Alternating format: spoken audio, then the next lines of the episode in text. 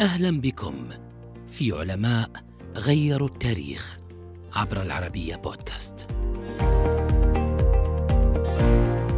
نابغة الطب وعميد الجراحين ولد عام 936 بمدينة الزهراء الأندلسية.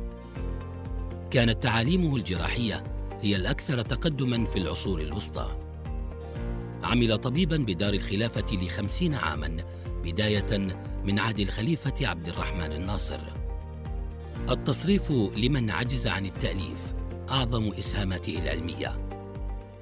ظل الكتاب مرجعا أساسيا للجراحين الأوروبيين لخمسة قرون. الفصل الثلاثون أهم فصوله تناول أسس الجراحة وشرح عمل أدواتها بتفصيل.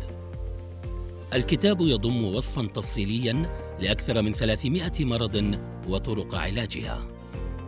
وكان أول من مارس التخييط الجراحي الداخلي. الملقاط والمشرط أهم أدواته مع 200 أداة أخرى ويقال إنه صنع خيوط الجراحة الداخلية من أمعاء الحيوانات.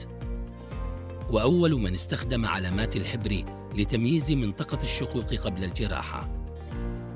كما ابتكر طريقة لتفتيت حصوات المجاري البولية. عزز الزهراوي استخدام المطهرات في الجروح وإصابات الجلد. كان يخصص وقتا لمعالجة المرضى مجانا وطالب بتوظيف الطعام كجزء من العلاج. لقبه أطباء أوروبا في العصور الوسطى بأبو الجراحة تقديرا لإنجازاته.